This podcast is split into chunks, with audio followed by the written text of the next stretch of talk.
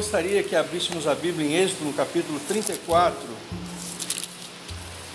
para que nós pudéssemos analisar Êxodo, capítulo 34.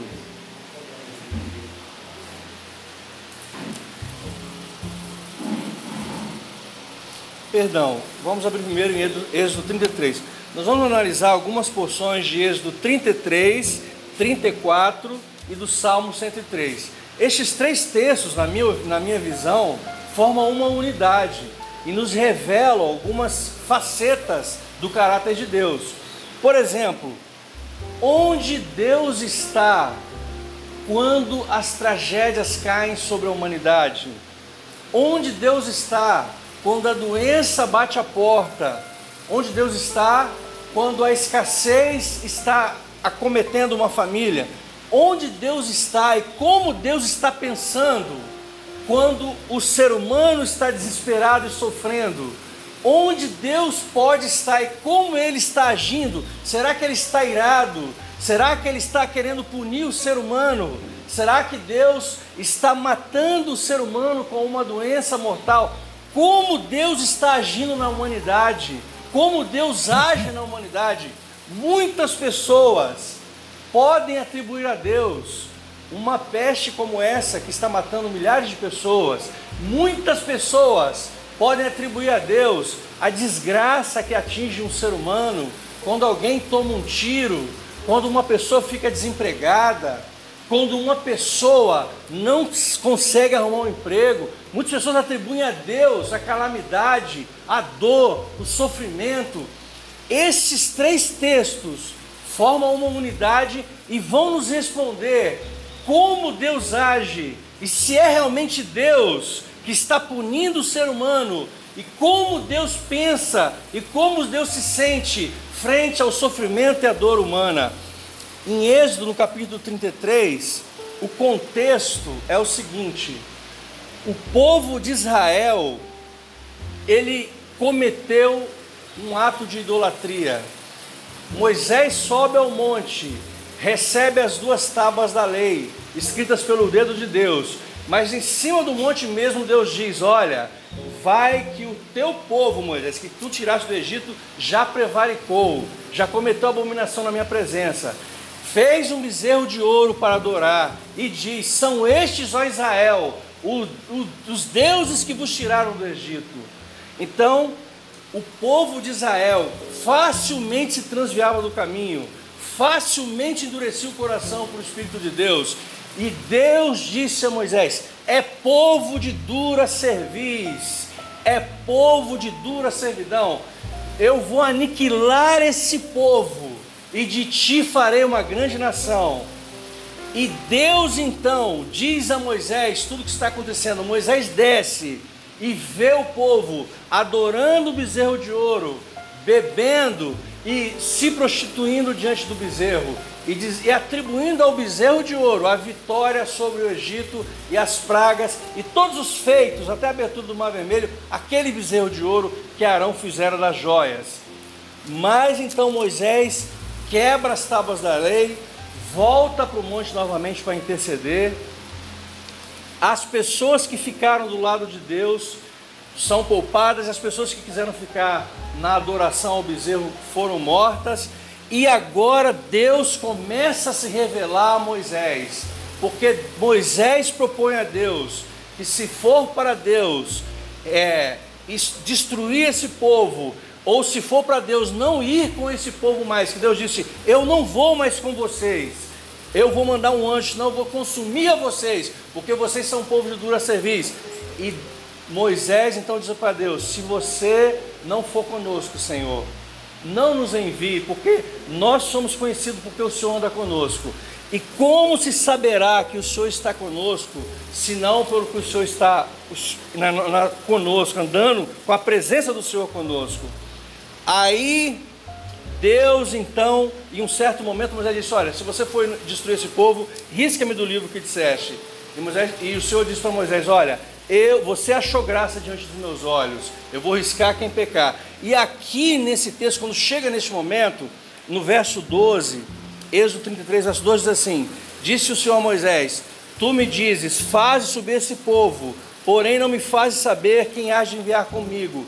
Contudo, disseste: Conheço-te pelo teu nome, também achaste graça aos meus olhos. Agora, pois, se achei graça aos teus olhos, rogo-te que me faça saber neste momento o teu caminho, para que eu te conheça e ache graça aos teus olhos, e considera que essa nação é o teu povo. Respondeu-lhe: A minha presença irá contigo e eu te darei descanso.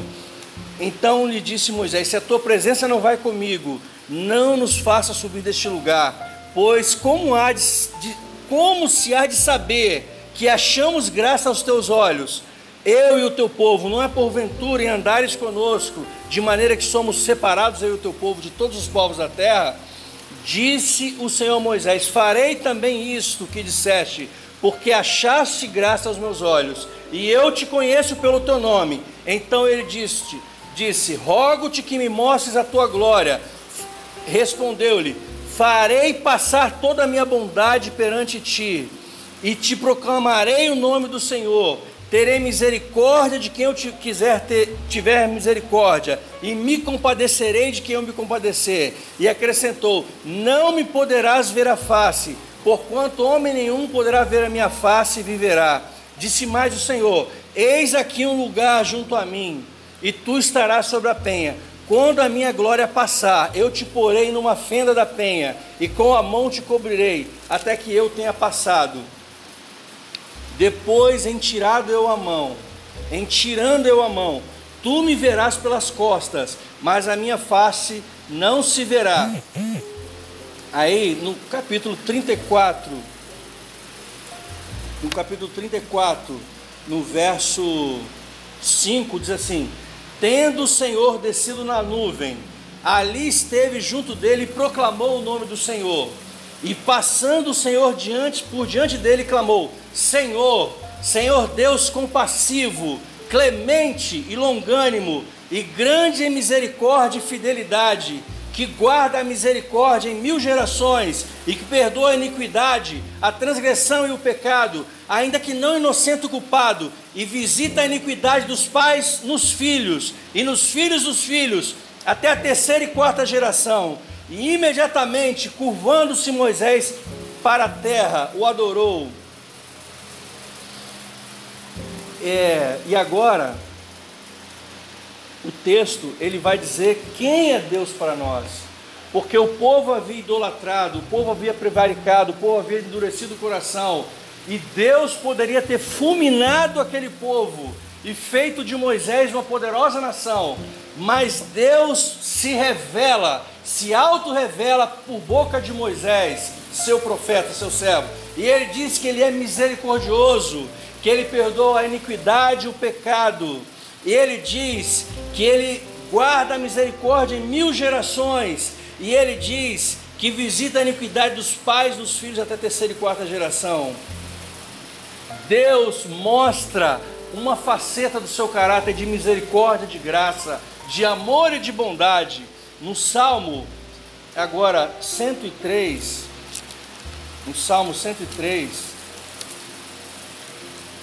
o salmista, por inspiração divina, ele vai detalhar essas questões em conexão com o que foi dito lá em Êxodo 33 e 34. Salmo 103 diz: Bendize, ó minha alma, ao Senhor, e tudo que há em mim, bendiga o seu santo nome. Bendize, ó minha alma, ao Senhor, e não te esqueça de nenhum só de seus benefícios.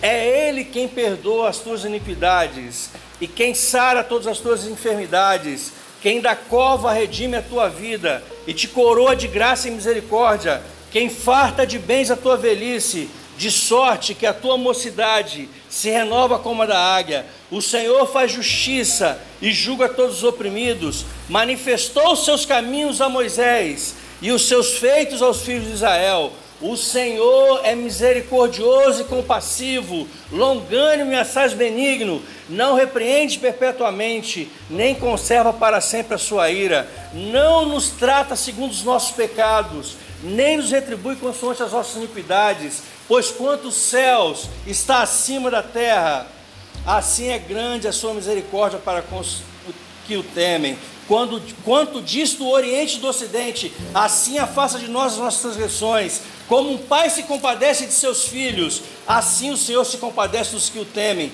pois ele conhece a nossa estrutura e sabe que somos pó. Quanto ao homem, os seus dias são como a relva, como a flor do campo, assim ele floresce, pois soprando nela o vento desaparece. E não conhecerá daí diante o seu lugar, mas a misericórdia do Senhor é de eternidade a eternidade sobre os que o temem, e a sua justiça sobre os filhos dos filhos, para com os que guardam a sua aliança e para com os que se lembram dos seus preceitos e os cumprem. Nos céus estabeleceu o Senhor o seu trono, e o seu reino domina sobre tudo. Bendizer o Senhor todos os seus anjos valorosos em poder, que executai as suas ordens e lhe obedeceis a palavra. Bendizer o Senhor todos os seus exércitos, vós ministros seus, que fazeis a sua vontade. Bendizei o Senhor, vós todas as suas obras, em todos os lugares do seu domínio. Bendize, ó minha alma, o Senhor. Deus se revela e responde para o ser humano quem é Ele. Ele mostra se ele está irado. Ele diz: Eu sou misericordioso, eu sou longânimo, eu tenho prazer na bondade e na misericórdia, eu sou amor, eu sou bondoso, eu não repreendo e não devolvo a vocês segundo os seus pecados, eu perdoo a sua transgressão, eu perdoo os seus pecados, eu não estou irado com vocês, eu não estou matando vocês com uma peste, com um coronavírus, eu não estou matando vocês através de um acidente de trânsito, nem através de uma arma de fogo, eu não estou deixando vocês desempregados, não sou eu que causa essas coisas. Eu quero a sua felicidade, eu quero te abençoar até mil gerações. Deus é um ser de amor, um ser de misericórdia, um ser de bondade. Veja as pessoas que estão perturbadas, que estão atribuladas, que estão amedrontadas. Vá até elas. Tome os cuidados que você precisa ter de saúde. Diga para elas: olha, Deus é um ser de amor, não é Ele que está trazendo o coronavírus, não é Ele que causa acidente de trânsito, não é Ele que mata as pessoas por meio de arma de fogo, Deus não está querendo te matar, Ele não está irado com você, Ele o ama, Ele quer o abençoar. Olhe a cruz de Cristo. Se você ainda tiver alguma dúvida, olhe a cruz de Cristo, veja Cristo crucificado, veja seu sangue carmesim sendo derramado, veja o quanto Deus o estima, o quanto é precioso para Deus. E eu vou dizer uma coisa a você: para salvar a sua vida, Deus estava disposto a dar todo o céu em troca da sua alma. E ele realmente o deu. Deus deu todo o céu em troca da sua alma em Cristo Jesus.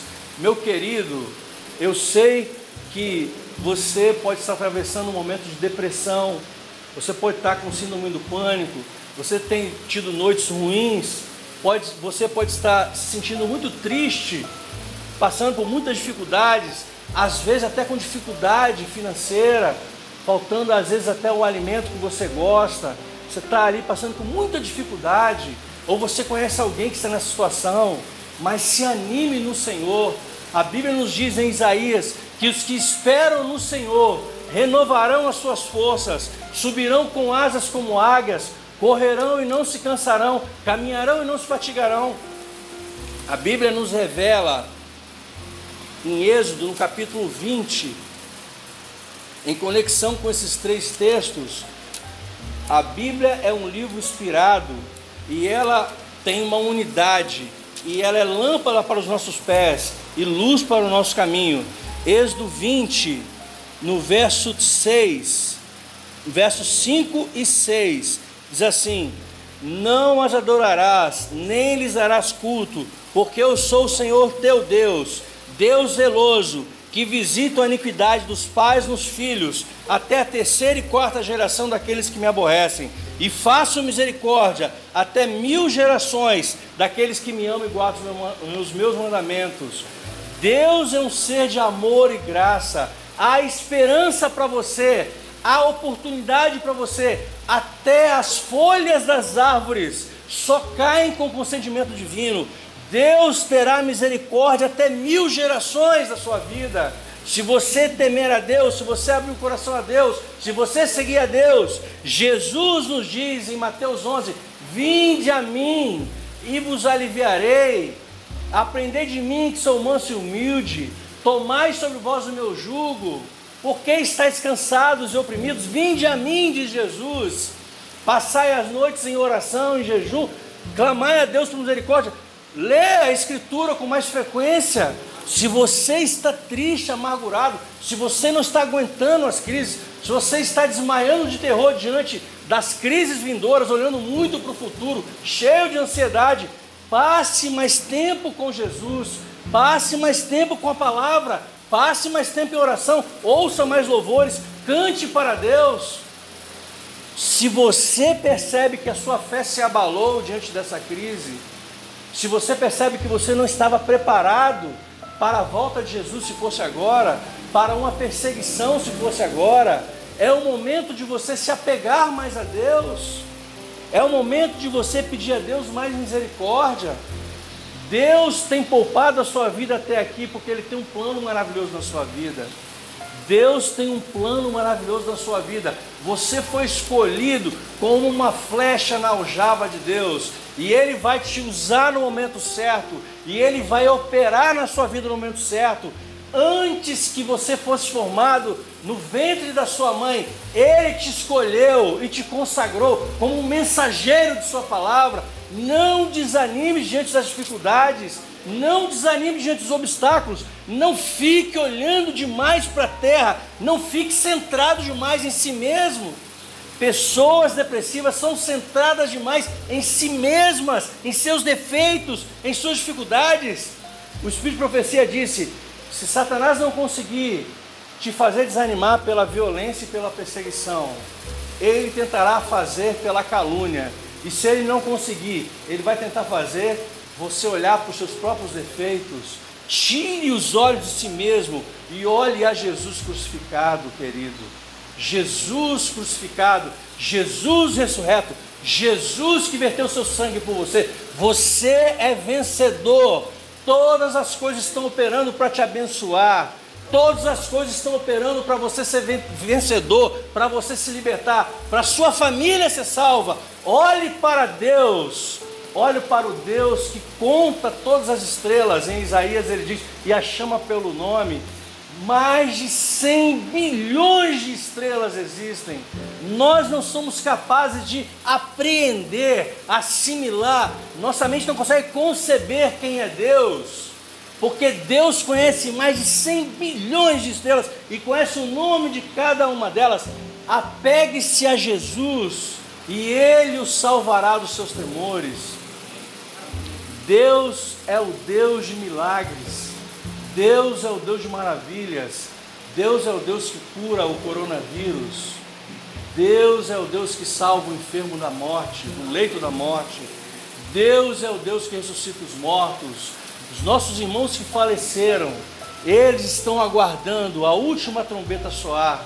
Quando a última trombeta soar, os céus se rasgarão, se abrirão como folhas, como quando são lançadas pelo vento, e toda a abóbora celeste se encherá de bilhões e bilhões de anjos, e os céus proclamarão a glória de Jesus, e os montes e as ilhas tremerão, os prédios se abalarão e cairão, incêndios acontecerão por todas as cidades, e todos os vivos verão a glória de Jesus, e Jesus dirá aos seus filhos de todas as eras, e até aos nossos queridos que faleceram: ressuscitai, meus filhos, e será um espetáculo magnífico para todo o universo bilhões e bilhões de seres humanos salvos em Cristo com vestes alvas se levantarão, e nós que estivermos vivos seremos transformados e juntos subiremos para encontrar com o Senhor nos ares.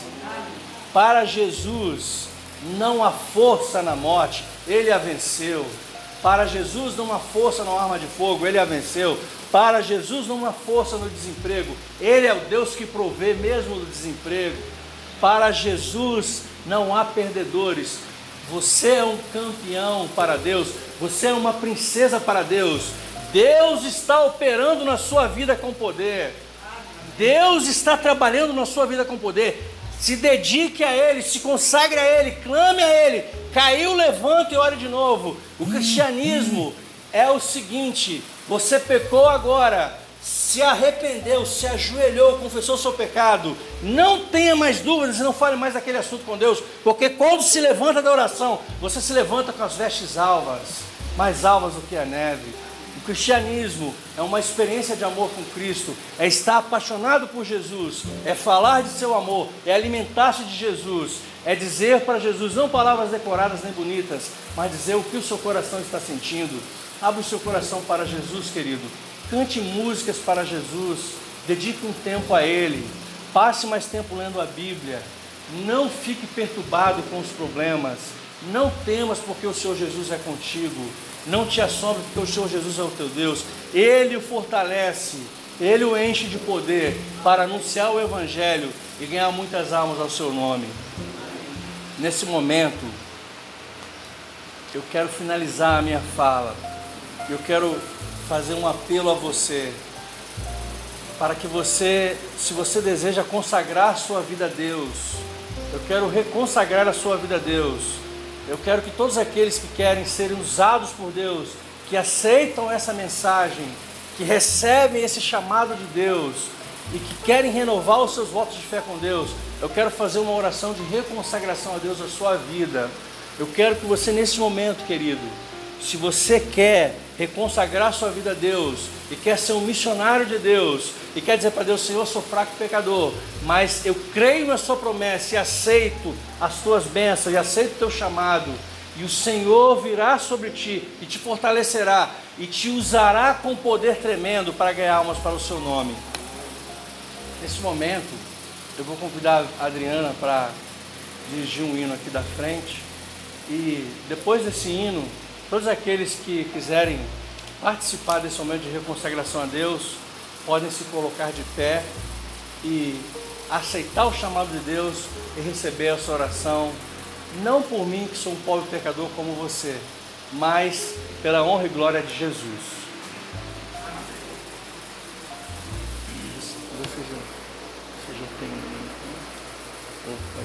possamos entender